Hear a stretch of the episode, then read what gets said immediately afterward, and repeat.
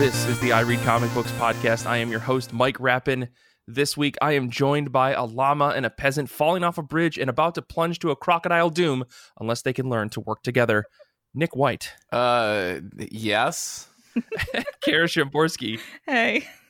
Listen, I just, you know, some people write things in the doc and I just read them verbatim like Ron Burgundy. So this is what's happening. Uh, welcome to the I Read Comic Books podcast. This is episode 264. I'm here to talk to two very fantastic people about comic books and all other things. But before we get into it, I have one quick announcement. If you haven't seen it, if you didn't get a chance, I created this new merch store for the show. Um, it's on Big Cartel. I moved it over to a website, shop.ircbpodcast.com. Our pins were up there. They're currently in transit to a new location so they can be distributed better. But if you want, we have hats, we have sweaters, we've got a new t shirt in the merch store. If you need to get some IRCB merch, go to shop.ircbpodcast.com. Get one today. The sweater is embroidered, like it's a legit, like you have the IRCB logo thing embroidered in your chest. It's awesome. I can't wait to get mine. So go grab one.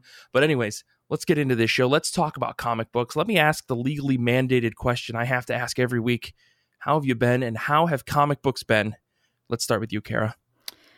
Okay. So, um I am very much a Christmas person and I think I might be the only Christmas person who is like not totally mad at the reality of 2020 pandemic Christmas because last last Christmas was like weirdly emotionally fraught for me. So Mm, like I wish the pandemic wasn't here, but instead of being sad or mad about the reality of not having Christmas be the annual gathering of friends and family, I am choosing to be like thank God. Like I really need a reset from other humans. So the song just simply having a wonderful Christmas. It's just going in circles in your head. Actually, so I bring this up because nice segue, Mike. The song that has been stuck in my head for this whole Oh. past week is Carly Rae Crazy Jepsen's Frog. Carly Rae Jepsen's new single "It's Not Christmas Till Somebody Cries," which is such a fun song and speaks to me on a deep personal level. I feel like it's the Uh-huh. perfect song for this year. It's a it sounds like it should be a depressing song, but actually it's really funny. Like the lyrics are clever and it's this like upbeat pop earworm that like will not get out of my head and because I I literally did cry on Christmas last year and like depression napped all day on Boxing Day, I am like Mhm. ready to just fully embrace like Christmas will be different this year. I am going to stay home and keep my family and friends safe, but I can still have my tree and I can still watch all my Christmas movies and bake way too many Mhm. cookies and eat them all myself and keep listening to It's Not Christmas Till Somebody Cries. Like it Right. it will be okay as long as nobody I know gets sick. So that's kind of like my vibe right now. Um I see. This is this has been a long year for all of us um and you know um i've i've started um a new job at uh, a, a different school um where i do have to be on the campus so that is adding a a little extra level of fun to everything but um just trying to just trying to get through everything with as much health and sanity as possible which brings me to the comic book i read this week. Um i read a book that came out a few years ago. It's called The Tea Dragon Society hmm by Katie O'Neill, who's a New Zealand comic artist. And I always have a fond spot fond spot in my heart for Kiwis because um, one of my best friends is from uh, that particular archipelago of islands. So Mhm. um did, but you know did not know that fun fact about the author till i finished the book but uh, this was a a lovely short story to just spend some time in everything is super low stakes the Yeah. art is very like a mix between like painterly and cutesy and it's very clearly manga inspired in terms of like how characters react with certain like facial tick tropes i guess like like senpai noticed me situation where like the cheeks get all like glowy and there's like sparkles everywhere stuff like that where if you've Right. read um certain kinds of manga a few times, you start to recognize them, and you're like, "Haha, I, I see your influences." So the if we if we could give the Tea Dragon Society a plot, it would be young girl in slightly fantastical land stumbles upon a tea dragon, returns it to its owner, and decides to learn about tea dragons. Like everything is super low stakes. It's a very chill book. So a tea dragon is a little dragon the size of like a medium sized dog or maybe a large cat. And they grow I'm trying to find references for all our animal lovers out there. please, please, please. so they have like either little antlers or like little tufts of fur on their heads, and little tea plants grow out of these. So Mhm. the dragons are named after different types of tea. And they form these strong bonds with their caretakers. So the reason tea dragon tea is so special and hard to cultivate is because if the dragon like emotionally connects with you, it will begin to store memories of your pleasant times together in its tea. So oh when you actually brew the tea, you are able to either relive your own memories or share your memories with another person through drinking the Huh. tea. So, which is I thought was very lovely and clever. So, like, um, this this book was only like sixty pages long, and it's divided by seasons, like spring, summer, fall, Mm, winter, okay. and Okay. um, so and, and like if this book had a theme, it would be that craftsmanship takes time and is worth taking that time. So like the pacing in this book was like I said very chill, very relaxing because it's not like like this isn't like a rocky training montage where within 5 minutes the hero knows has like total mastery of the thing. This is like oh, like learning how to care for another creature and learning centuries old techniques for creating things, it does take time, and that endeavor is a worthy one. And to get all like philosophical about it, the journey itself is the destination. So was it was a really lovely book to read. Mhm. Um, I think this year in particular, when everyone does kind of feel like they're on some kind of hamster wheel or like stuck in stasis, I think this was a lovely reminder that even if nothing's really going on, you can still slowly make progress in small areas, and those things are worth celebrating also. Yeah. So, so if you are if you are in need of a a moment of of of quietude and you enjoy whimsical things like the tea dragon concept I've just described, um, Mhm. and especially if you're a fan of LGBTQIA plus stories, uh, this is a definite winner. Um, I would consider it all ages. Um, and I learned after I read it, this actually a trilogy. So there's more that I could read. Also, you can get plushies of the tea dragons that they're so cute. So I thought you were about to say this is actually a true story, and I was like, "What the hell?" I was like, "What a twist!" Well, Nick, I'm it- pretty it- sure- I think if tea dragons were real, we would have seen it on the news by now. yeah. I was gonna say I think I think Kate also read this. Kate Lamphere um in another week, um, which I think is uh like that two solid recommendations. So I think everyone should check this out if you haven't already. It makes sense to Um, me that that Kate would also have read this. I feel like Yeah. she and I align on a lot of like quiet, whimsical stories. Definitely, definitely. Well, Nick, uh, what about you? How have you been? How have comic books been? Uh, I mean, uh, I want to thank the two of you. You've definitely given me a couple things to speak to that I wasn't originally planning to. So, um, I guess that's your fault. I guess. Uh, first off, Mike, uh, I, I, it's great to hear about all of the merch. That's really exciting. I think we are making baby steps towards the full checklist of YouTube influencer. So I think that Yes. that's Oh that's God. really exciting. Um, See, the thing is, phase phase three for I read comic books is that I, I start to offer a subscribe to this private fifteen dollars a day podcast, so that you too can also have a successful podcast. Uh, we're not yeah. there yet, but we're getting there. Yeah, I mean it's uh and and I mean there was a real graphic image when you said that it had the logo and it's embroidered in your chest and my brain automatically went to some really you know, disturbing like body horror elements Nick, with a no. IRCB Oh, logo good. in it. But Merry um, Christmas. Um, happy holidays, you- everyone. happy Wow. holidays, everyone.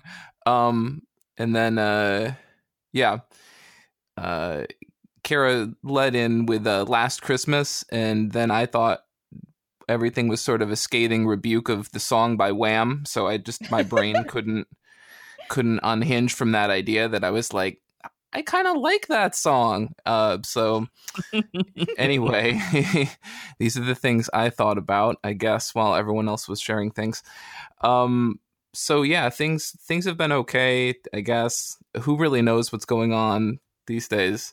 Um, so it's really good to sort of just focus on reading things that are real solid escapism, which is why I read uh, the entire trade of Alien, the original screenplay, because why not read something about a silent killer that roams a small claustrophobic space that you're not allowed to leave out of the fear of um, being attacked and um, Mm, why not I don't like it. and Nick. uh, and you're nowhere near safety and won't be for years uh, so i really went out on a limb and just tried to expand my horizons so yeah um, so this is by written by Dan O'Bannon. The original screenplay was Cristiano Seixas wrote the script.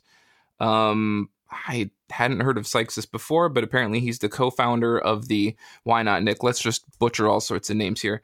Uh, the co-founder of the Casa dos Quadrinhos School of Visual Arts in Brazil. Um, the artist is oh my goodness, Guilherme Balbi. Sorry, everyone. Balbi drew the pencils on the comic book prequel of Predator, so I suppose that that's fitting. Uh, Candice Hahn did the colors. Uh, this book was kind of a surprise because I originally had the fifth issue selected as my pick of the week. Um, but then when I finished issue four, uh, Comixology went, "Oh, do you want to read issue five? And I'm like, "Well, I would, but it's not out for a week." And then it was like, "No, it came out last week."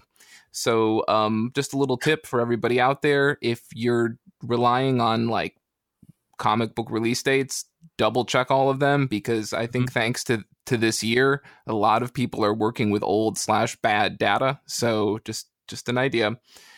Um, so I just went and got the fifth one. Uh, some people might remember that Dark Horse from late 2018 to late 2019, they put out a miniseries titled Alien 3, the unproduced screenplay Mhm. um, which was based on the script by William Gibson, who wrote Neuromancer. It was a big, big, big, big deal. And Johnny Christmas scripted and drew that as a comic. And it was a real solid departure from the 1992 film, uh, for better and for worse, to be sure. Uh, it was definitely not something I would liken to something I would see as a David Fincher sort of movie. Um, so that said, I think this is a real people who liked the Alien 3 book might not really enjoy this. Like the Alien 3 was a real departure. This book is prefaced with this statement, which I found kind of interesting. It says, This is an adaptation of Dan O'Bannon's original 1976 screenplay. I think Alien would come out three years later, 79. Um, Mhm. It's originally titled Star Beast. The visuals and design of the ships and the alien are based on descriptions in the screenplay, which was written before the involvement of H.R. Giger, Moebius, or Ron Cobb. Giger, of course, as some people know, I was going to say most. That's not fair. Um, basically designed the the you know the alien, the super iconic alien. Um, and so I thought that was kind of interesting. I felt like the book was sort of like apologizing in advance, like, hey, uh, this was written before all these the big famous people got involved, so it might not, you know, it might not really be like the alien you love and know. And so I was like, oh, this is going to be interesting. And then I read the book and I'm like, it feels like the original script was mostly spot on and not to be super cynical. I know I'm regularly pretty cynical, but when you look at the alien design, right, and when you look at some of the other designs in this book, it's like, can you really unlearn what you already know? Right? Like, Right, these right. people all knew what the alien looked like, and you can, like, try as a thought exercise to unthink that. uh, or otherwise you could like try to induce memory loss via blunt force trauma. I guess you What? you can you you could I guess What- what? relearn it again if you. I, I'm not advocating for like re-experiencing memories through through through blunt force trauma. I'm just saying that it's a possibility. I think. Um. Anyway, like super skeptical about this because the alien still really looks like the alien. So I don't know if Dan O'Bannon's script was that good. Um, but yeah. So people who are looking for a real departure with this book, it's not. It's not a real departure at all. If you wanted the silver lining, I guess you would say Dan O'Bannon's original script was pretty solid and nothing really had to happen with it. Um, there's one major twist from the film uh, that goes completely omitted from the screenplay. That's probably about as M Night Shyamalan as it gets. Um, is there's Okay. one major Okay. twist missing, but Well, beyond you that, not spoiling it. Thank you. yeah, yeah, absolutely. Um, but beyond that, I mean, it's a pretty, um, you know, color by number sort of thing. They figured out a formula a year or two ago. They're just going to do it again. Um, and you can't blame Dark Horse, much like with Star Wars back in 2014, 2015. Uh, Marvel is knocking at the door and threatening to grab all of its toys and go home and uh, not share them. So uh, you can't blame Dark Horse for not really trying to do anything overly ambitious because the property is reverting to Marvel within a year. So it well kind of building off of that because uh, don't some companies i forget if it's image or idw are allowed to print like marvel archival stuff? Did i make that up? So is dark horse able to do like archival star wars stuff? So I think I think you're definitely right in terms of IDW doing archive. And obviously they've got some sort of deal with Marvel anyway because they're allowed to do some Star Wars stuff, right? Like Star Wars Adventures. That's technically an IDW series. Um, Yeah. Oh. So they do have IDW has a an arrangement with Disney, it would appear. Yeah. Um as for printing like so you're you're asking like will Dark Horse be able to print their old alien stuff, right? Um I can tell you right now that in terms of the Star Wars situation, Marvel is just repackaging and rebranding and then putting out the Dark Horse stuff as their own. So Yeah. that's how they're currently handling the situation. I'm just sort of always looking at the Star Wars model as kind of like the guidepost for what I think is going to happen with the Alien franchise. right So Uh, and I don't know if we've seen any reprints of like the Conan stuff, um, uh, or any other licenses that reverted back to Marvel. So I think we're, yeah, I, it's still kind of up in the air as to how they're going to approach things that aren't Star Wars. But I think Nick's right um, that we can probably look at the Star Wars model as the basis for how they'll do things. Because, but I'm sure that the licensing is different with Star Wars versus Dark Horse, or I guess. I don't know. Fox is owned by Disney now, so nothing matters anymore. I don't know. Never mind me. Uh, anyways we gotta keep moving. Um i i'm just gonna jump right in. Uh this past week has been wild. I feel like i've needed to sleep for five days uh and then i did sleep for a very long time last night so now i feel great. Um just ready to get into the work week where i'm sure all of my energy will be drained yet again.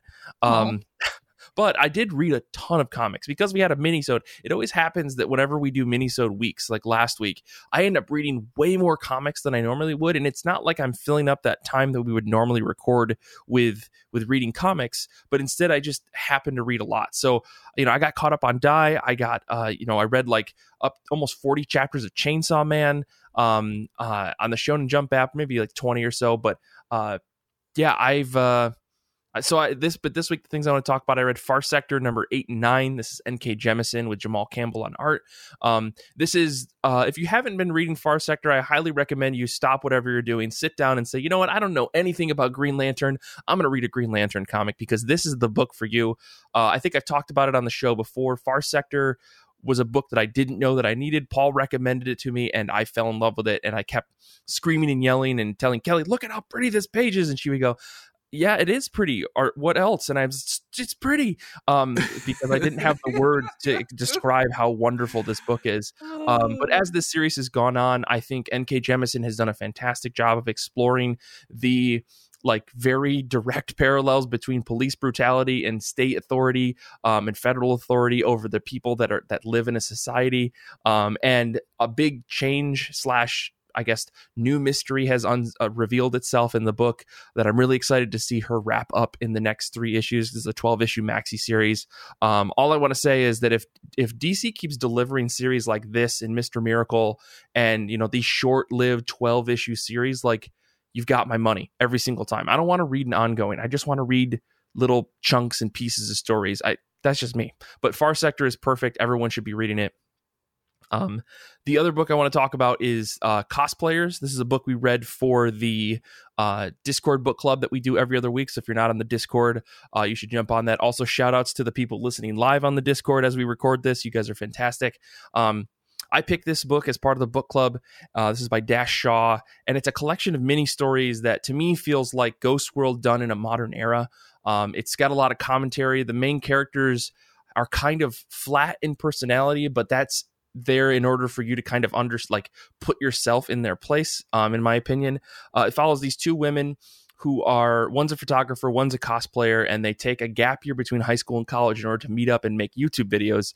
But also, this series kind of explores the idea of going to comic book conventions, dealing with the people, particularly the men at comic book conventions, and um, just the issues that arise in like the mid to like early 2000 or 2010s. Um, this book came out in 2017, so or 2014, so kind of focuses on that era of like YouTube and and comic conventions yeah, I, I really love this book. Uh, a lot of people in the Discord did not like this book, so like it, fingers you guys. Uh, but I feel like Shaw really nailed that feeling of going to conventions in that time. Um, the kind of people that you would see, especially at small conventions, the conversations you would have with people who are just kind of awkward, but everybody's kind of awkward at cons when you're like, hey, I really like you know Bleach. Let's talk about Bleach, and you're like, we both really like Bleach, and then you realize there's nothing else to talk about, so you kind of just like filled in time with weird things that come to your head. Um, but nonetheless, I think the thing that we came to uh, the conclusion of was that we all miss comic conventions like a lot. We all miss that chaotic everything that makes you feel uncomfortable but also very excited at the same time it can be super draining but it also be, can be really invigorating um, and yeah, I, I really like this book. I, I, picked it up a long time ago and just never read it. And actually sitting down to read it and talk about it with people, I was like, this book was fantastic. And everyone else just was like, Mike, this book well, was dumb. you, you had a very different takeaway. Like, my takeaway was these two protagonists belong in jail. Yeah, I mean, the, but the but here's the problem though. It's like it, it's a book based in reality, but there is some like extremism that happens. Like real people have oh, gone it gets out, out there. It it, well like they there's a, there are scenes where like they're they're filming clips for this YouTube series where the, uh, the cosplayer character she's going out on dates with people and they're filming it like long distance away and it's it's cringe stuff that you would expect from YouTube at the time. Um, so I didn't feel like it was that much of a stretch. Like there are people on YouTube being doing much more heinous shit today than what was portrayed in this comic book. So I didn't really feel like it was that far of a stretch or that strange for these characters to be doing it because guess what? This is fiction. Yeah. Um, so yeah. I don't know.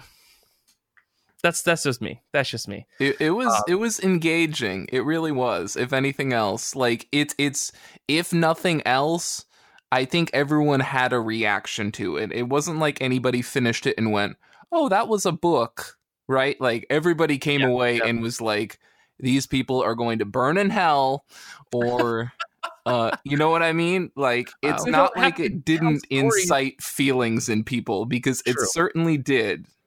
I mean, you don't have to tell stories about people doing good or being good or learning from their mistakes because to me, like this is a Fantagraphics book, and I think we talked about it in the book club that you know it's, Fantagraphics has is in this weird position where they can tell stories about like assholish characters, people behaving badly, yeah. yeah, and people behaving yeah. badly. So again, I, I like this, and it's not perfect, but to me, like not looking at the characters and looking what the setting was of the story, um, really made me yearn for comic conventions and just that scene again. Um, they did nail I, the cringe. The the, the cringe yeah. is strong with this one. yeah, the cringe was real. Anyways, so yeah, I read that as well. Um, if you get a chance, I highly recommend it. It's on it's on Comixology Unlimited, I think, and uh, Hoopla. But um, yeah, the one last thing I want to talk about uh, before we move into our comic picks is I got to give my One Piece update. So Xander. 俺も先行って船に乗ってるぜバカやめろバカ何もカイマバカ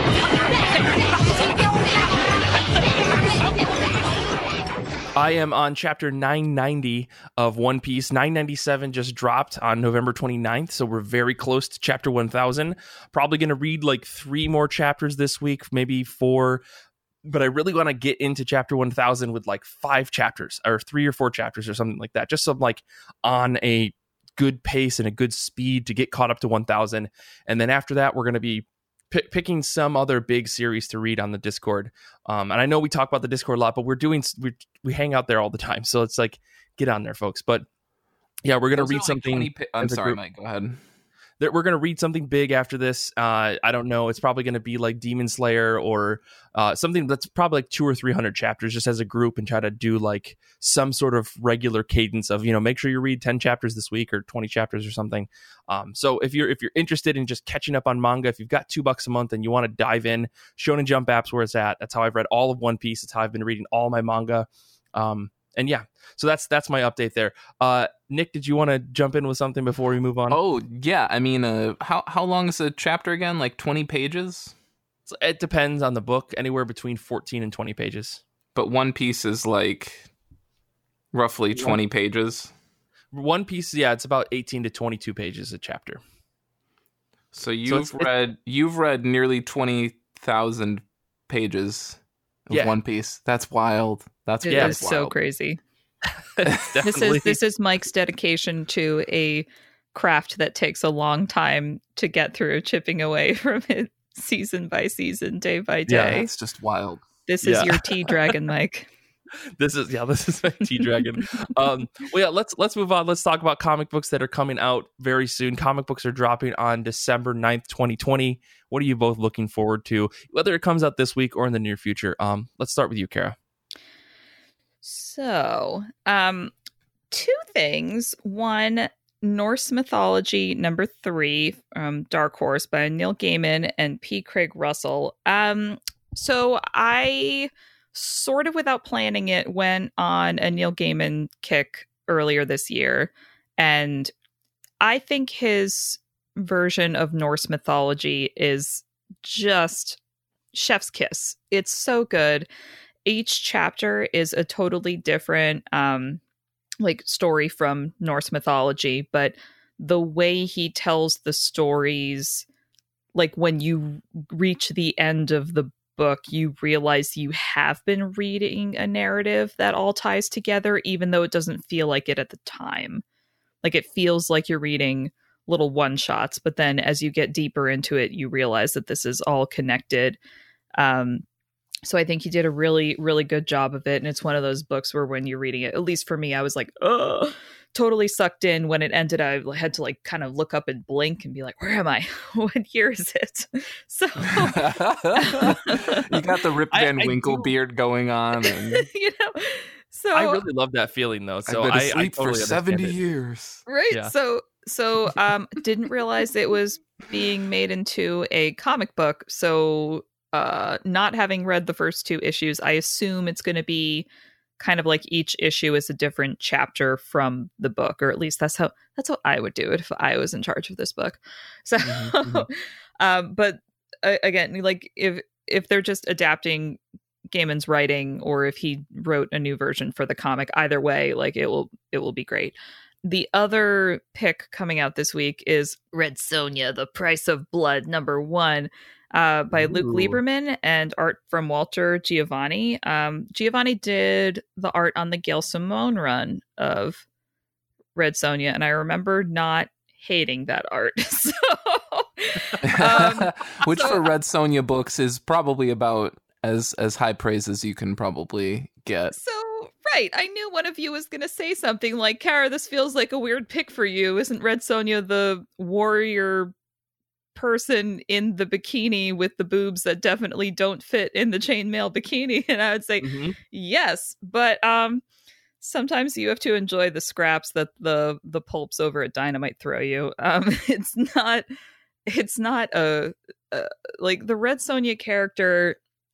Uh, so it's part. So she's at some point either started out or became part of the Conan the Barbarian universe. I I, I don't I don't know that much about it to be honest. I know enough about it to know that I think she's awesome, but of course because her costume is chainmetal bikini over boobs that literally would not fit in that bikini or be supported by it in any way like Mhm. anyway um so like everything about her is she's she's definitely existing to fill some kind of male fetish about powerful women who are also sexually objectified but some of her stories are mm-hmm. actually pretty cool. So i am always willing to try a new miniseries because not all of them are complete garbage. So Right.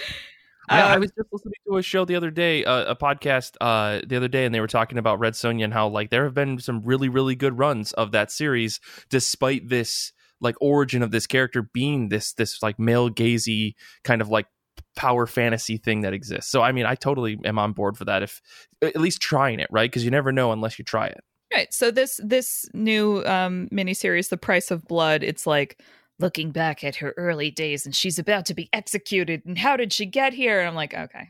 so we know it's gonna be like she did something crazy and now the authorities have trapped her and oh no, is she gonna survive? But we already know she will because it's a prequel. So I'm like, okay, mm-hmm. I am in a place where I am all about predictable tropes. Give me a Hallmark movie where I know that the pretty people are going to end up together and everything is hetero- heteronormatively wonderful. Like I'm just in a zone where I need things to be predictable in my media because real life No is not that thing right now. Hero. Yeah.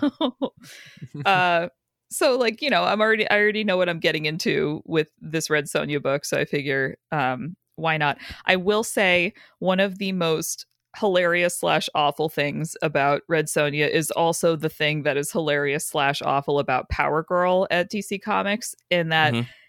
every few issues, every new miniseries or so, there's always one panel dedicated to explaining why she's dressed the way she is and why it makes Right. sense in the context of that world.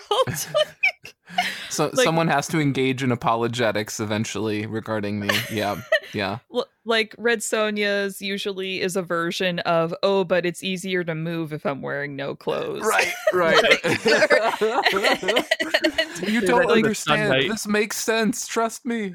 Yeah, My you can say that to the Sun Knight, who's just got the you know full metal everything and the big huge thing and the you know the giant shield, but whatever. um, my two favorites for Power Girl, while we're on this subject, really quick. Um, there's one where, which is pretty consistent across a lot of female characters in DC. I feel like I've read this a few times where she's like, well, if they're looking at my boobs, they're not seeing my fist heading towards their face. Oh my lord! like, um, and then the other it's one. like, who wrote this? oh my god no speaking of who wrote it there was another story like i think back in the 90s or early 2000s where someone was asking power girl like you know why is there that hole on your chest in your outfit and it was some bullshit about how you know she wasn't really a Kryptonian, so she can't wear the sigil of the House of El. So Oh, she decided to wear nothing. So might as well do this. All my right. Goodness. Let's we're moving It's- on, Sarah. It's so stupid. Uh, well, that being said, Nick, what is your pick this week? Yeah, don't. Yeah, I don't. I don't think mine's gonna be anywhere as exciting as all of this. I'm afraid, Mhm. but um, that's fine. So um, I'm going with the comic book history of animation number one. So what did I say? Um, so this is written by Fred Van Lente. Uh, he's done a lot of stuff, but perhaps he's best known, or maybe I'm just biased for um, biased. Archer and Armstrong, uh, Incredible Hercules, which I know Mike really likes, if I remember correctly Yes. and Ivar Time Walker. Mm-hmm. And the art is by Ryan Dunlavey, who has largely worked with um, Fred Van Lente from a lot of his things, including the comic book history of comics, Action Philosophers, uh, and Dark Reign MODOK, which he did not do with Van Lente, I think. Um, so this is, quote, uh, the team behind IDW's Comic Book History of Comics returns with a brand new series from Aardman to Zoetrope, Disney to Miyazaki, uh, Hanna Barbera to Pixar, and everything in between. It's the perfect companion piece to CBHOC. I assume that's Comic Book History of Comics. Mm-hmm. Um, mm-hmm. The comic book history of animation focuses on the filmmakers and beloved characters of the past century and a half, and is essential for fans of the medium and toon newbies alike. Um, totally on board with this, just because I think it's so hard to nail these kind of ed- edutainment edutainment comics so that they're both interesting and engaging without just being way too much of an info dump. Like I feel with way too many of these that I read that I don't enjoy, you can tell the author is just trying to cram too much information in.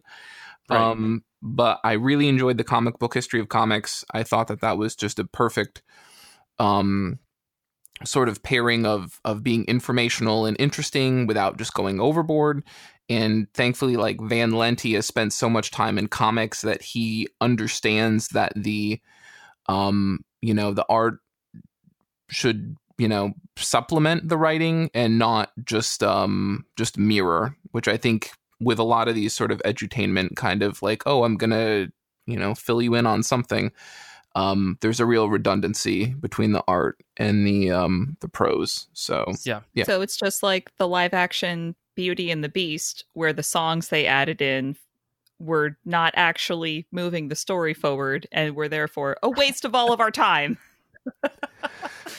I mean, I was I I saved that analogy and I was just like, you know what, we'll roll this out if we need to, but um, you know, took the words right well, out this, of my mouth, Kara. This this looks exciting, if only because I've I've read like two issues of Action Philosophers and an issue of the comic book history of comics, um, and they're good. They're just a lot. They are like pretty like hefty books in terms of just everything they you know dump information on but it isn't an info dump it's just a lot of information to take in regardless um so to see yeah. this one of animation i think especially given the the the, the, the growth of animation i think especially in um like adult animation and as well as just like things like Steven Universe and a lot of other things that have really shown people that animation can do a lot of different things compared to what we've seen over the last 30 or 40 years. It'll be really cool to see how Van Lente and stuff uh, approach this because I think I've seen different like small documentaries about animation and stuff, but to see it turned into a comic book is really exciting because it's a mashing of some of the greatest things in the world, animation and comic books. Come on. I mean, yeah, I, I think it's gonna hit on a whole lot of topics, but honestly, if it doesn't and it just becomes a discussion of why like cars is disturbing in a weird universe, if you really start to think about it, um, that'd be fine too. If it just turns into that, that'd be totally okay. Yeah, yeah. Cars uh, is well, fucked for, up. Cars is weird, just, man. Okay, but now I'm just thinking about how the first Cars movie makes me cry consistently every time. Okay. Yeah. I don't yeah. need these feelings right now, Nick. I didn't ask for them. well, you know, we could talk about that more in the break, but uh, bef- before we get to that, uh, I want to just plug my my pick for this week, which is Sword Number One. This is probably the most obvious pick out there. This is Al Ewing, Valerio uh, Schiti. Uh, I don't care what this is. Just let me read it. That's all that it comes down to. Um, Sword, to me, for those of you don't know, uh, I guess Sword was a, a, creation out of Joss Whedon's Astonishing X Men, which was like the opposite or these the other side of Shield. They patrolled the outside of Earth to make sure that everything was fine, to keep all of the cosmic foes at bay to a certain extent. Um, and it's introduced one of the coolest characters ever, Agent Abigail Brand, and shit gets really, really fun. Uh, I trust Al Ewing at this point with anything, not to mention um, Schiti's art. Uh, this book's going to be fantastic, and I'm so very, very excited to have another Al Ewing book that I can read every month. That's going to be just, I'm certain, very, very good. Um, because Sword is a wonderful, wonderful concept, and I, I can't wait to see how Ewing writes Abigail Brand in this book. So uh, yeah, everyone uh, everyone should pick this book up because it's going to be a lot of fun. Because it's not exactly an X Men book, but it's very much an X Men book. Uh, that's the only way I can describe it. Um, so yeah, I guess let's let's take a quick break. When we come back, we are going to be talking about comic book cliffhangers that were never addressed or series that just never finished. So we're going to be just digging into a bunch of stuff and kind of complaining, but also talking about you know what books we'd like to see picked up or if there's potential for these books to continue again in some light. So we'll be back in just a second.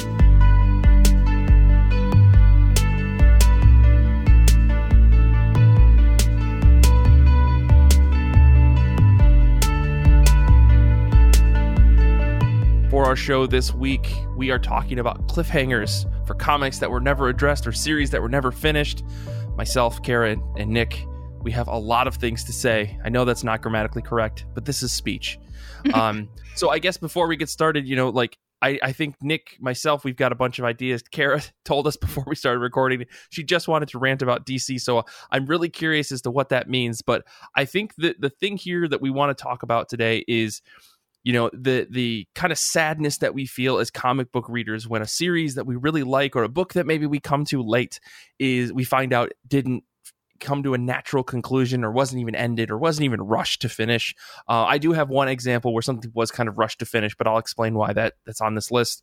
Um, but there are a lot of books out there that I think we that are really really good and have a lot of potential, um, and they just kind of abruptly end for reasons that are you know numerous. There there are tons of reasons why a book will come to an end like that. So I guess just to jump right into it, I, I do want to talk about a book that I think we read as part of some book club at some point. You know, all the days in book club blend together. Um, but I read this book called Flavor by Joseph Keatinge and Wook Jin Clark, uh, which is quote within a strange walled city, an unlicensed chef discovers a mystery that threatens to end it it all, which I'm guessing the city and the world. Um, and I I really like this book but it just kind of ends. It's a six issue book, and Image keeps marketing it as like a graphic novel, but it clearly has like an ending that's like find out next week what happens after this big cliffhanger, oh, and then no. just trying to pivot the book just ends and i'm so heartbroken because i was super sad to know that there wasn't any more of this story behind the six six issues um, and it definitely seems like one of those books that was canceled versus a book that kind of came to a rushed end um, mm-hmm. where sometimes you'll see like a series that goes oh we didn't do well in the first three issues and so they try to wrap the book up really quickly even if it feels kind of forced at least we get to an ending ending um, but yeah, Flavor was one of those books. It just literally just abruptly ends at the end of the volume. And I'm so mad that people and like lists online. People must not have read this fucking book. Um, they keep recommending it. It's like, oh, this is a really good OGN, and I'm like, no, it fucking isn't. You all lied to me. um, so I, jogged... this is this is kind of where I'm at with this. Go ahead, Kara. Um, you have jogged my memory for a comic series that I felt similar about. Um, do you guys remember from Under Mountains? Yeah. From like oh four, yeah, yeah, from like four years ago um, Claire Gibson, yeah, we... uh, Marian Churchland, and Sloane Leong. And it, I remember reading this book, getting so into the world building and like all the different hints they were dropping to like craft a story that was supposed to go on, I think, way more than six issues. And then six issues was all they got. They got like one complete trade. Mm-hmm, and that was mm-hmm. all she wrote. So uh, like that is definitely a series that comes to mind as why wouldn't it be more but this is you know i'm not going to get into how the comic industry is set up so that you have to find your readers within the first issue but yeah yeah yeah yeah, no, this, I think uh, this is one of those books that I think was picked as like a Goodreads book of the month at some point, mm-hmm. and I mm-hmm. remember reading it and just feeling like, oh, it just ends. Like there's yep. no ending. It, the book just kind of abruptly yep. stops, and it's a super bummer. From Under Mountains. Yeah.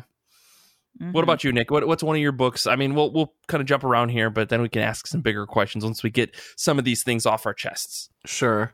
Um, I mean, just to touch on what you were what the two of you were saying earlier it's it's so funny when these publishers just try to pivot a book into ogn and they're like oh it's such a good self-contained ogn and i'm like Look, on the last single issue I own, it says Series X will return in 20 whatever. um 20XX. Now it's a Mega Man game. Um sorry. Yep. That's a deep cut. Um so yeah, uh it's just wild. It's like literally I have proof that this was not your intent. You just you just went and pivoted it. Whatever. Um but it would be nice if they took those books and then gave the creators like a chance to write a little follow up ending before they packaged it as an sure. OGN. or like a graphic or like a collected edition. You know, that would at least be something, but we don't ever see that. And I think a lot of the reasons that we I mean, I, I think the reason in some ways that we have this episode topic to work with is just not to make this big picture, but if you want to talk about like modern trends and expectations for media, I think these days there's a real and I think the internet and internet fan bases are to thank for this, uh, for better and for worse, is that if you don't let things get natural closure anymore, or you don't let things have a sense of finality, um, or you have a final season, or you have a standalone movie that follows it, um, you're going to have to come to terms with that fan base that, due to the internet, is now super vocal and um, won't leave you alone, right? Um, mm-hmm, mm-hmm. I think the and with the E Netflix fan base is still out there trying to make things happen, um, to say the least. You won't know uh, until you try. Yeah, absolutely. Um, that and the um, oh, there will the be a Firefly that... reboot. No. yeah. um, but in in in that vein, I think I think what's really weird now is I almost wish sometimes that some of my books would just they would be like, you know what, it got canceled, it ended, because I feel like these days there are just so many books where your book just ends up in a weird limbo state. Like I would almost right, prefer right. just say my book is canceled and it got canceled at a weird point and we're never going to know what happens. Just just do that so I can have closure because especially with image books and like I get it creators are busy. Image lets you come back to a book if and when you can. That works out just fine. Just books end up in this state and and if you're lucky the creators on the book will maybe come on Twitter and be like, "Hey, you know, I'm really busy with Project X, artist is really busy with Project Y. We're hoping to maybe return to this within the next two or two and a half years. Mm-hmm. Y- you get some perspective and you feel a little bit better about it. But sometimes, like, um, dying and the dead for me would would definitely be i know i bring up this book a lot but for me it's not even like is this the best hickman book that we never really got to end? Um or is this the best you know independent original creation hickman book? For me it might be the best hickman book period. And i know that that's that's saying a lot because that's bias, Nick. You you have to admit you're biased right now. You love Ryan Bodenheim. Just get over it. Okay? Oh, I mean, and know. I was getting there, Mike. I was getting there. I was getting there. Like, I really love Ryan Bodenheim. I think his art is absolutely fantastic. Michael Garland does some really great art.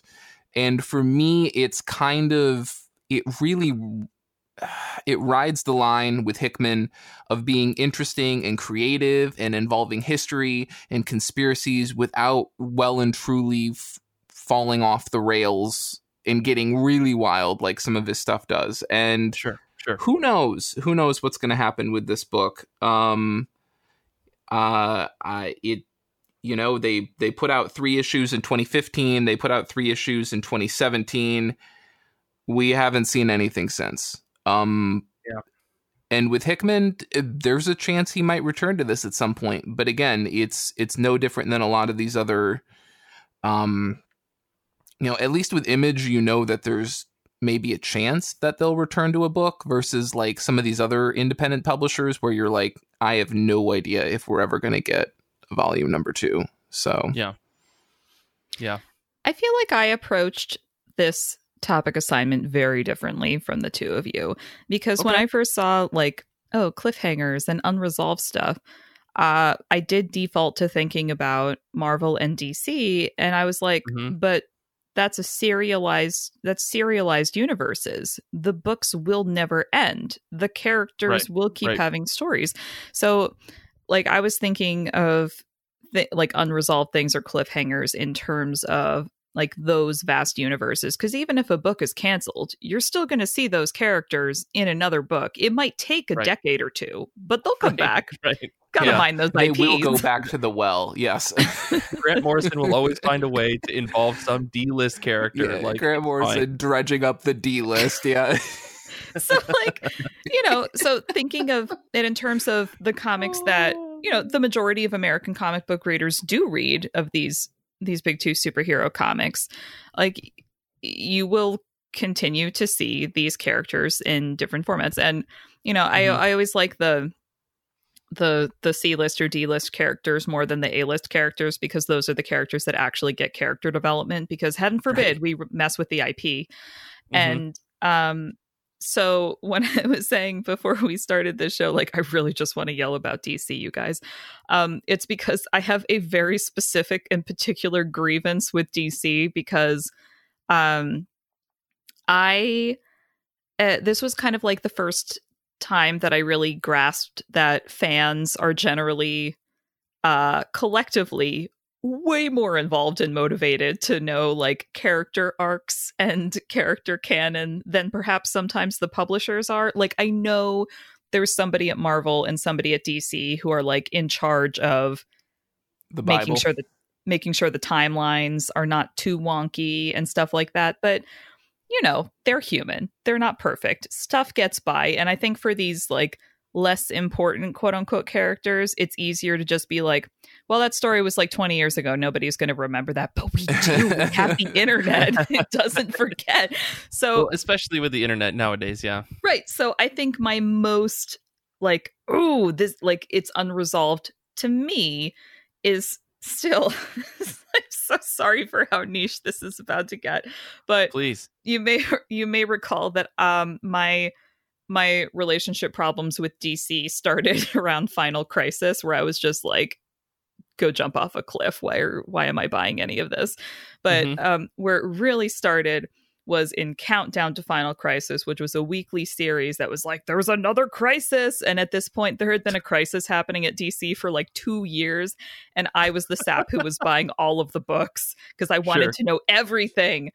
And then they rebooted everything with New 52, and I gave up. But um, during Countdown, there was this whole subplot. We need to go further back. Um, I love I love Wally West, The Flash, so much, specifically the Justice League animated version. Like, some mm-hmm. girls get crushes on pop stars in high school. My crush was Wally West in Justice League. So, mm-hmm. getting into comics for me involved some like digging around in the Flash stuff and having very firm opinions about how much Barry Allen sucks and like learning about Flash's rogues gallery of all these villains, which most of the Flash's villains are like lost boys. Like they're sure. the guys that never like they yeah they they fight they they they steal stuff and jump like, out of mirrors Right, but in general, their crimes tend to be like more goofy and petty and just like they just don't want to follow the rules of society. And this is not to excuse their criminal behavior, but they're much less evil than Batman's villains. Right, and much like, less I'm going to steal the minute hand off of every clock in the Yeah. I mean, given given given their power sets, you like know? they're not exactly equipped for massive so, heinous things, yes right so so the the rogues are interesting because the over time the different flashes interacted with the rogues in different ways like barry allen was definitely the cop he was like you're a bad guy and you're going to jail and wally was much more likely to be like hey man are you okay like can I get you a coffee? like, do you need help? Let me get you some rehab. And so, like, some of the rogues actually rehabilitated when Wally was the Flash because he was mm-hmm. much more compassionate in his crime fighting approach. Um, and then, of course, everything got crazy, and the rogues actually like killed a kid Flash, and like things were really dark again. But for a while, things were on sort of a trajectory where you were like, "Huh, okay, they've got kind of like a like a back and forth going, but like no one ever really gets hurt." Until all of a sudden, people did. So this right. kid Flash died, and two of the rogues, Pied Piper and Trickster, were on the run. And this was happening kind of during Countdown. So, like, Flash and some other heroes were trying to find these two rogues who actually didn't do anything. It was like the other rogues who had killed this kid Flash. It was this whole thing. So, Trickster and Pied Piper were on the run together. And in the most fanfic tropey of fanfic tropiness, they got handcuffed together and they right. couldn't unlock the handcuffs. so, and Piper is canonly gay.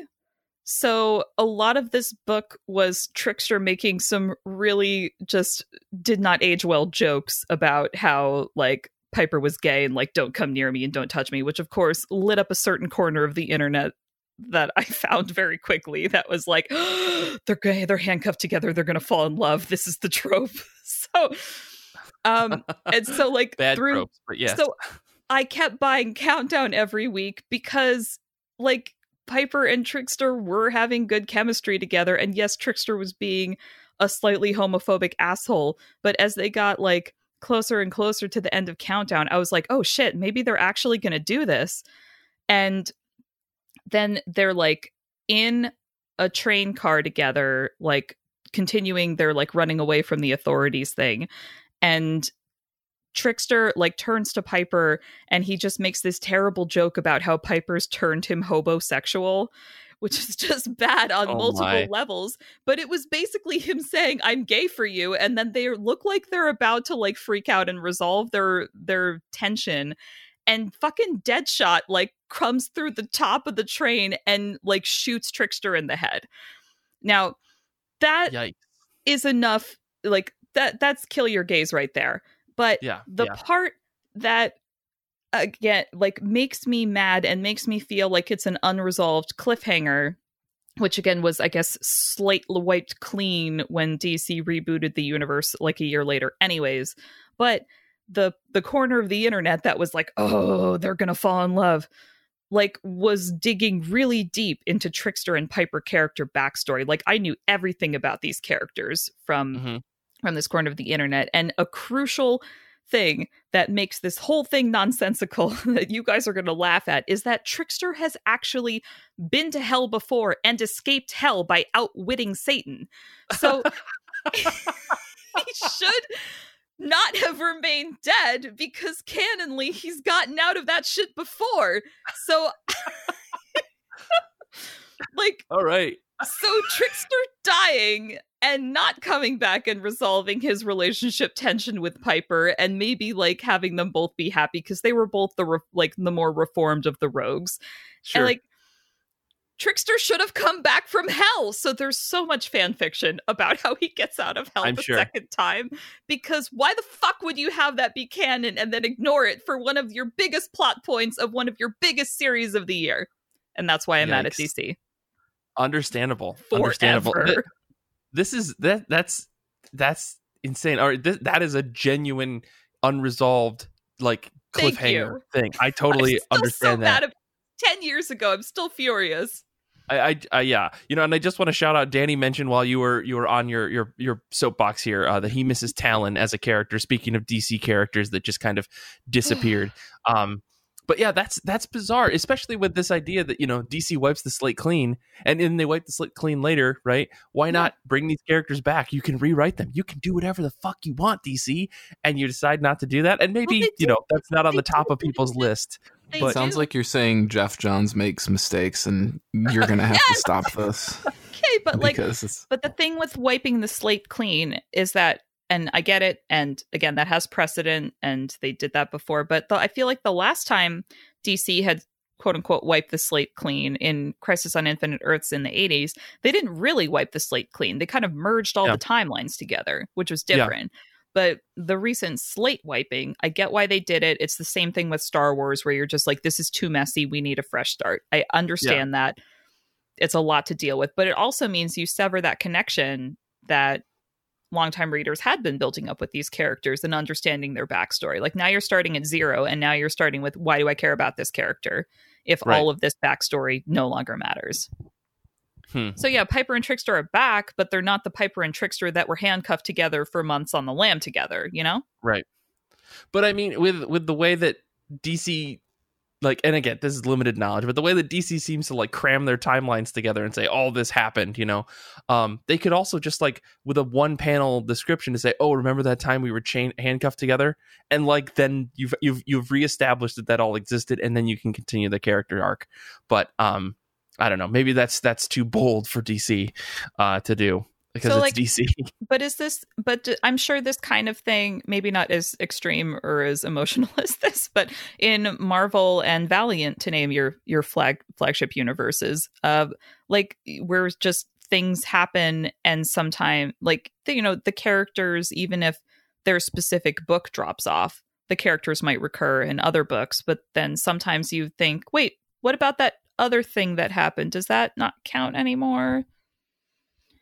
So, like, that to me is a weird side effect of the serialized nature of these connected universes, Mhm. where, you know, you can uh, sort of expect a certain level of carryover and knowing that your knowledge might take you to different parts. Like, sometimes you just, you know, stuff and you're like, ah, but that thing that you did that time, does that still not count? Like, I, I guess Yeah. a simple version of this is just, you know, those those gray area characters that are like they're bad guys, but now they're reformed, but now they're bad Right. again, and you're just like, uh, Yeah, I mean, this is the majority of, of One Piece um, we're describing right now. Um, but no, I I I, I, jo- I joke because like I, I think this is where a lot of comic book discourse cap- happens online, where people will say, "Oh, so and so wrote this character," and they're not being true to how so- this character you know acted 20 years ago when they did this thing, and that's all canon and blah blah blah.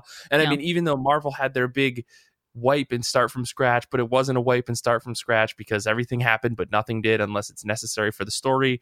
Uh, but th- you know, I think that's how the big two kind of operates. They do tend to cherry pick character histories, especially if they got a they have a really really really long history. Um, or they have to do something in the story that says I no longer identify as being a person who does X. You know, like they have to make a big bold statement. If Batman started killing people, there'd be a whole character transformation. I mean, they're not going to do that with Batman, but you know, you understand what I mean. When if if that's going to happen in a story, they usually make a, a huge moment out of that happening for a character. oh, Um, oh, I know because I remember the like five years that DC couldn't shut up about Wonder Woman snapping Max Lord's neck. Like that was Yeah. definitely. Yeah. Do not you know, and forget that one. this is something like like we've talked about we were literally talking about this the other day like on the discord about wonder woman where you know her origins have drastically changed because of that one run that Azzarello did uh, or Brian Azzarello did where she's no longer this character grown at, you know from clay. Instead she's a child of zeus because that which eliminates a lot of her uniqueness and identity which is kind of shitty. And then you know writers have come in and tried to undo that but then other com- writers come in and they double down on it. And it really kind of and we're not talking about cliffhangers anymore but i think that we're, we're talking about you know the way that especially with the big two or with big universe shared universe things that um there is an an issue with how continuity is measured and and kept throughout these long serialized stories which can result in things just getting completely dropped off and missed or characters just disappearing even if they were fan favorites right? Like someone like hope hope summers right is a character in the x-men um you know, was a huge thing. She was like the pinnacle of everything because she was the first mutant born after House of M happened. She was this character that had the ability, or she has, the, she's this character that has the ability to like unlock other mutant powers in people if they have them or if they're latent. She can like make sure that you get them, or she can amplify them. Um, and then suddenly, I don't remember what happened. Like there was this series Generation Hope that came out, and then that was like the last of we saw of her because I think they hinted way too much at her just being like another Phoenix character, which kind of dampened the entire character. But now she's just Mhm. kind of in the background, and we don't really get to see her as being this this messiah like character that she was touted as for like two or three years. Um, so I don't know. I I, I, That- I understand. That definitely of where you're sounds coming from. unresolved. So Yeah. I, I guess like my point with the the cliffhangers in these bigger shared universes is that you could argue that the whole thing is just a series of cliffhangers at the end of every issue because it's a universe, so the story never ends unless it's like a specific mini series like Mr. Miracle. Like Yeah. and even that's part of the bigger canon. It was just removed enough where you could read it as a one shot. Yeah. Or you could read it in the greater context of the universe, which again just still moves on because life is not Right. a narrative. Right, right. But I mean, to, to kind of jump back to like what I think Nick and I focused on here, you know that that idea of cliffhangers where books just kind of end is kind of it, it, i think it's even more impactful when it comes to books that don't have storylines that are going to continue right? Like if uh, mr miracle ends at 12 issues it's not like mr miracle's never going to come back as a character. But when you're looking at something like what i have in my list like bitch planet like that book just isn't coming out anymore and it didn't get resolved. Mm-hmm. like i read the last two issues today to make sure that like oh did the book end and i just forgot about it? No it ends on like a up next this story. And it's like yeah we wanted more of this of this book.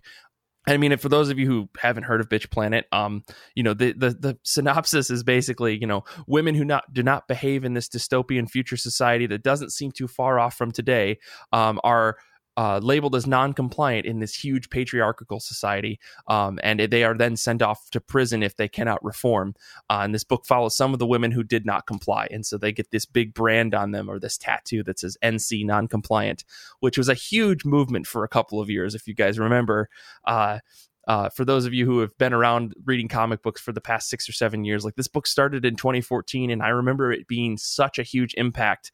Like when I moved from Michigan to New York, everybody that I knew at Comixology was talking about this book, and I know plenty of people that have gotten NC tattoos on them. I'm pretty sure Tia has a non-compliant tattoo um, because that book was so impactful, and it's a bummer that it's kind of just fell off. Like 2017 was the last issue of the series that came out. They did this triple feature kind of like in universe miniseries, um, but that was kind of the end of it in 2017, and the story is not resolved. Um, and I kind of understand why, right? Like Kelly Sue DeConnick, I think, was, and, and Valentine De Landro, they were likely feeling a lot of pressure on this book because you have to tell it right. Because the it, the the fine line that this book rides is so thin that if you do it wrong, it feels like it's a slap in the face to like women and LGBTQ community and uh, I, I feel like it's a very tough book to write because it is a satire, but also very meaningful. Um, but yeah, that that book not being out is, has been a huge bummer because there is so much more that I'd like to that you would like to see explored. And I think given the past couple of years, especially with what's happening in the world with Black Americans and people of color in general, like around the world, um, it, this book feels super important because that story didn't wasn't just talking about like feminine like the the feminism and how women are treated. It's talking specifically in a lot of stories about how women of color are treated throughout the book. Um, and it's like it's one of those books. It's like we want it to come back, we want it to come out every month, but I understand the hesitancy because it it's a very tough book to write. My guess is my guess from the perspective of Kelly Sue who is a white woman, um, trying to make sure that these stories about not just women but also people of color is told well and intelligently without being offensive. Um, but yeah, I, I still miss this book. It was a great book. That was that was almost my first tattoo. Like I still don't have any tattoos, yeah. but for a while I was like, mm, that NC tattoo. That feels like that feels like a thing. Yeah, I mean, what a statement something like that says. You know, um, I remember that being such a big movement, and that book had just was full of essays and stuff. It's such a powerful series, so powerful but it's not like I mean to kind of go back to what Nick was saying before. It's one of those books that Kate was at Image, and it's not that it was canceled. It's not that it was ended. It's just that the creators likely had other things come up, or this is just a really hard book to write, so we don't have any more issues of it. It's just unfortunate, you know. It just falls into that that side of things that's just like we want more. We all, I think, a lot of any reader out there who read this book would want more, and I think this the trades, the collected editions of this, like sold like gangbusters but um it's just it's it's got to be tough to kind of put this book out especially given the climate that we're in that's got to yeah. be a pretty pretty high pressure mm-hmm.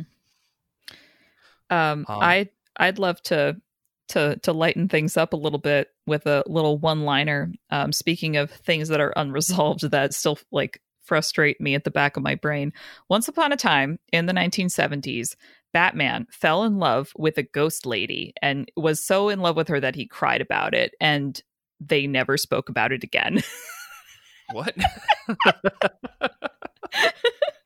Maybe that was like Gentleman Ghost's wife or something. No, it's it was this um so the first like like superhero comics that I that I read was this um, Batman from the 30s to the 70s hardcover collection that my dad had and one of the last stories in that collection was this story about Batman um uh, like he was at this like gothic castle and there was kind of like this undead dude situation but that's not the part i don't remember like the plot. I just remember that there was like this beautiful dead lady ghost and batman like by the end of the story his eyes were like full of tears and he's like could this be love and the story ends and they never talk about it again i'm like what about that time batman fell in love with a ghost God, that sounds like a Mike Mignola one shot, is what that sounds like to me. Yeah. I would not be surprised if he had read it, and that was uh, it was yeah, like thinking about it.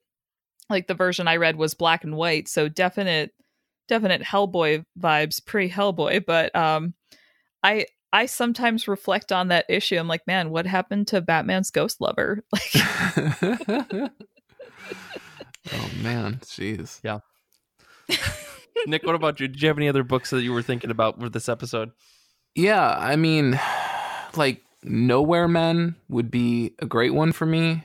Like, what a if we want to talk about just this weird wacky schedule that goes on with with image books right like here's a book from Eric Stephenson who at least at the time was in charge of image i I think Eric Stephenson yeah. is still in mm-hmm. charge of Image. He's the publisher, yeah. Which would make sense as to why he can do what he wants to do and doesn't have to do um, what he doesn't want to do. Um, so this book came out. Um, the first arc came out from 2012 to 2013. Uh, written by Stephenson, drawn by Eric Bellegarde, who was replaced on pencils for Arc 2 by David Taylor. Jordie Bellaire. It was up for I think four Eisners the first year. I think Bellaire, if I recall correctly, Bellaire actually won for colors on this book, so it was a big deal. Mm-hmm. And uh, so that was Arc 1, 2012 2013. Uh, Arc 2 finally released its first issue in 2016. Um, and they released yeah. the subsequent issues in the following months. Uh, each arc is six issues. Um, we still don't have issue 12. Um, yeah. The last issue of Arc 2 came out in 2016. We still don't have issue 12. Oh my god. Finish the series uh 4 years later. Um and you know what's interesting and this kind of gets at something Mike brought up with the prompt which was not only like what books either have uh, an artificially imposed cliffhanger where it just got cut short, or what books end up with like a narrative cliffhanger that's never been resolved, but also just what sort of books have you yourself kind of never finished. And for me, I finished the first arc of Nowhere Men. I got on board a little late and I saw all of the weird screwiness that was going on leading into arc 2 and I was like I'm not even going to start arc 2 because I know if I start arc 2 more of this stuff is going to happen and I'm going to get really upset.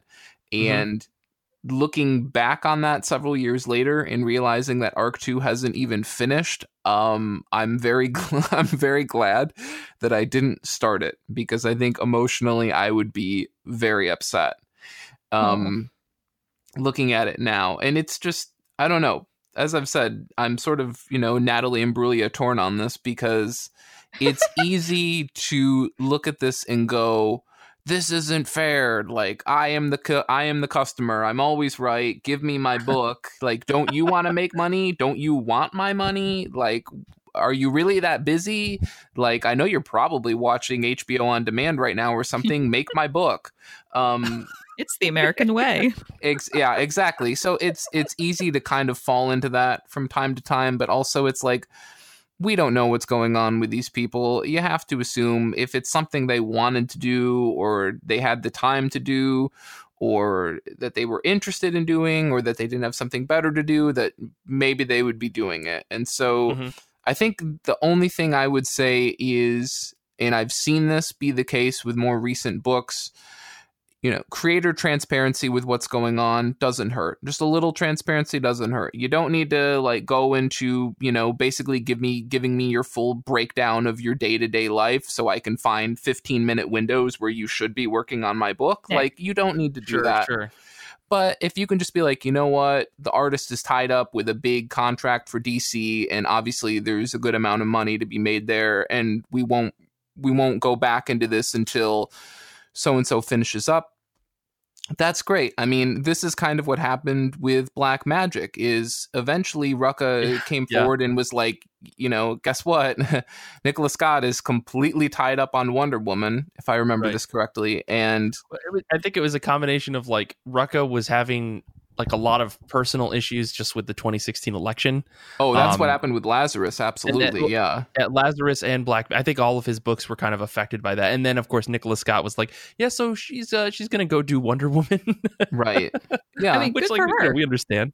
yeah, absolutely exactly, and that's just it like uh, with these image books it just gets so weird of like is my book dead will it ever come back? What's going on? So just a little a little transparency doesn't doesn't hurt because i know like there are still there are still people out there who are like they got volume one of an image book in like 2012 or something and they're still like what's going on? Like they're still holding out hope and it's it's simultaneously so funny and so sad um This is know. like Sex Criminals was like that had that same Oh, issue where like that book came out and it was I remember you know everyone I think who's read it has loved it and you know it started in like 2014 2013 I can't yeah, it's been remember around I'm- for a I'm- while. and like the problem the reason why is because like Too those successful. yeah it was it was it started in 2013 right and then it released continuously until like 2015 and then it took a break for a year eh, or for a couple of months and then it took another break for like a year and then they took another break and it was just like you know and i i can't blame Matt Fraction, Chip Zdarsky. I mean, Zdarsky, I think between the the last break that they had and the end of the series, moved on and did so much Marvel work that he was getting praise constantly. So, like, can't blame him for taking his time on that book because he's working a lot. And Fraction yeah, is doing shouldn't his own have stuff. given him as many compliments as you did, people. That was. I hope you take away the right message. If if if you would have scorned his Marvel work accordingly, then then no, I'm just kidding. but, but that being said, you know, like there there was definitely like a um like a, a transparency there that I think Fraction was putting out in his newsletter, and as well as the back of the Sex Criminals book to say like, hey, here's why things are taking forever. Like he he was very open and honest about some of the issues that he was having um, with his own mental health. Um, well, weren't as Fraction well and DeConnick also tied up in that media creation company of theirs? Yes. There's And also that that, was- they were also working on a bunch of other stuff that was not just comics work. Which you know what, people got to make money, they got to work, and they want to be creative in different ways, and I totally respect that. But again, that transparency to me as a reader feels like, oh, well, like I can't just be mad because this book isn't coming out anymore. That that's some very good reasons, and I want to respect that. Um, so Can I I don't know. can I super super quickly interject with a fast and fun anecdote about Chip Zdarsky? Only if Please. it's also furious, but please go on. It must be fast and furious. Um, so it was when like the first the first volume of Sex Criminals had come out. So like, um, one of my friends and I went to TCAF. It was the first and only time I've been to TCAF, and I would love to go back because it's a delightful, manageable, small convention that takes place in the Toronto Library.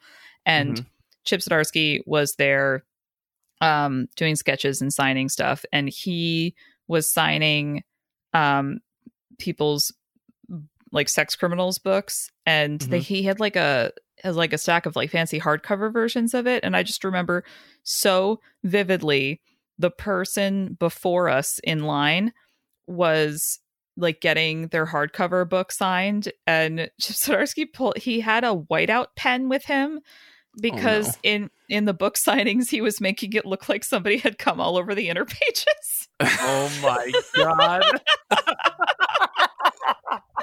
And I'm like, he's too famous for that now, but that is that was delightful. I don't know if he's too famous for that I now. mean, that sounds I like wouldn't put it something he him. might still be up for. you know, Oh, man, if you, if you that's bring your own fun. whiteout pen, who knows? Yeah. Um well i guess i guess with that all uh being said uh you know we we probably should wrap up here i i think we've probably got a couple more nick i know you've got some other ones if you just want to drop their their names really quick of books that you're bummed about them not ending well or something um go for that really quick yeah, I'll just. I mean, Danny in the chat is saying Bedlam. Uh, Yeah. Who who knows what's going to happen with Bedlam? Who knows? Wasn't there like a whole? Not to fall down that rabbit hole, but I think there was a creator spat, which is why Rossmo Yeah. left, and then there were other issues, and who knows? yeah Um, yeah yeah so so that's that i definitely get where you're coming from with that danny um uh, Roche Limit. Is that how you say that? Roche Limit? Roche Yeah, Limit? sure. I think it's Roche Yeah. Limit. Um, I think you're right. Mike, I think you read this book before me. This was an image Mhm. series. Michael Moreci. I'm just going to butcher all the names today. Maybe that's right. Who knows? And Vic. Malhotra did this in in uh starting at Sept- September 2014. We got the first arc. We got two more follow up arcs in the subsequent following two years. Um, I really liked this book.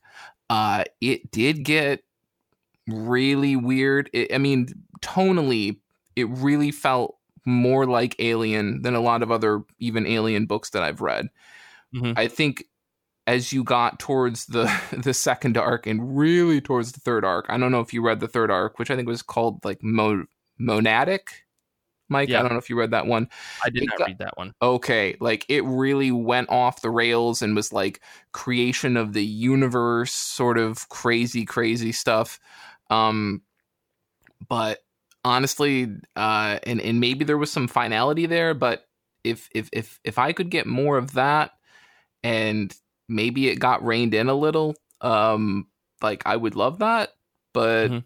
but i don't know uh obviously Moreci is uh, he still might be he was getting a good amount of dc work for a while so i He's mean been doing a lot of work um with Vault actually. I think recently. oh Vault Okay. Comics, yeah, okay if I'm not mistaken. I think he had like two books over there for a little bit. Got to get that vault clout uh Yeah, man. Everyone who's cool is working over at Yeah, Vault Comics, man. it really it really it really feels like it's like uh if, yeah, he had the if you're the truly want to be what's happening now you're you're at vault yeah he, he's working on the plot, which is an ongoing, I think, and Wasted Space was his big one.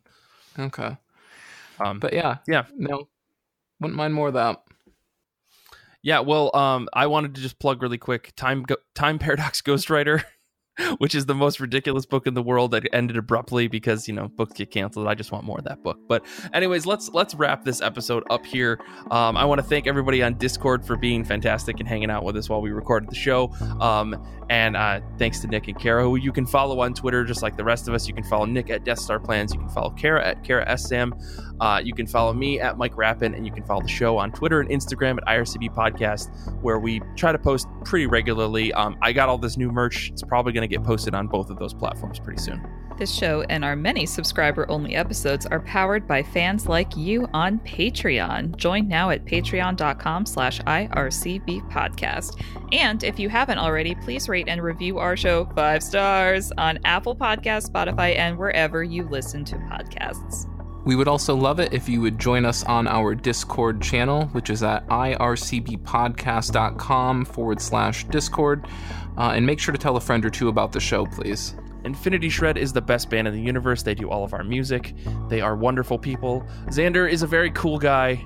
He also edits the show. That's all I got to say. He's just a cool guy. Uh, I want to say again, thank you to Kara and Nick for being on the episode. Thank you to everyone on Discord who is listening live. And thank you to everyone out there who subscribes and shares the show. We had some reviews that I meant to get to this episode, but we're running long, so maybe I'll get to them next week. Um, if you've written a review for the show, I plan on reading them out, I promise. So if you haven't written one, get on that before next week so I'll read it um, live on the show. And until next time, comics are good, and so are you.